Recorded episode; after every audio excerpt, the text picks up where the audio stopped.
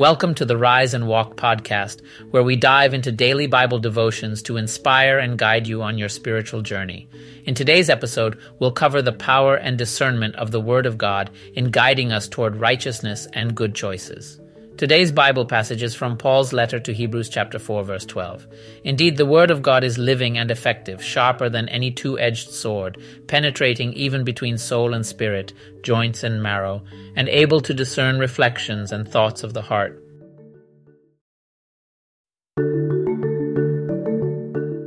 The Word of God, my friends, is truly remarkable. It holds a power that is alive and effective, surpassing any other. It's like a double edged sword, sharp and penetrating, capable of delving deep into the very core of our being. It can distinguish between our soul and spirit and even between our joints and marrow. Imagine that.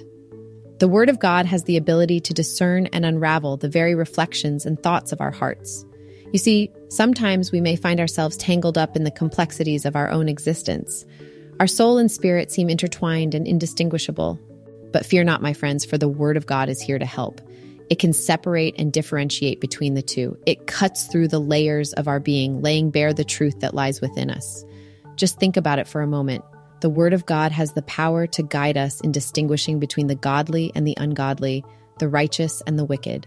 It unveils a complete understanding of every aspect of our being.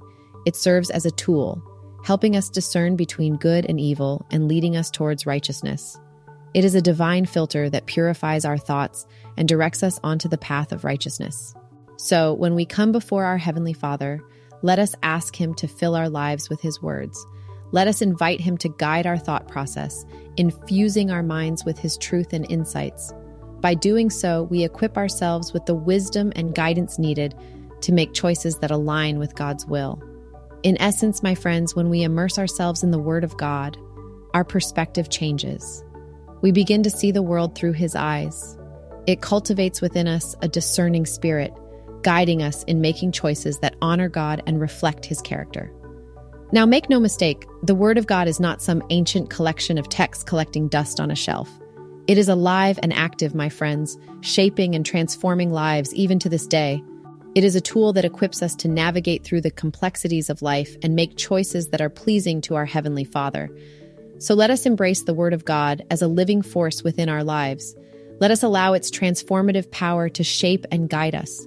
May it be the compass that directs us towards righteous choices, the light that dispels darkness, and the force that empowers us to live out our faith. Remember, my friends, the Word of God is not to be taken lightly. It is a gift, a gift that offers us understanding, guidance, and the ability to live a life that is pleasing to our Heavenly Father. So let us treasure it, hold it dear, and allow it to transform us from the inside out. And with that, my friends, may you go forth and embrace the living and active Word of God. May it fill your hearts and minds, shaping your every decision and allowing you to walk in the ways of righteousness.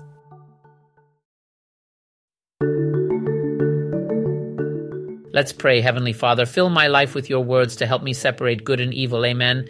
If today's message resonated with you, inspired your faith, or sparked a renewed sense of trust in God's words, don't keep it to yourself. Share the podcast episode with friends, family, or anyone navigating challenges or seeking to deepen their faith journey. Until we meet again, take the wisdom of His Word with you. Let it be a constant companion on your journey, guiding your steps and illuminating the path ahead. If you have thoughts, questions, or experiences to share, we welcome your voice in this ongoing conversation. As you navigate life's twists and turns, may the living and active Word of God be your anchor and guide. Farewell for now, and may the truth of His Word resonate within you always.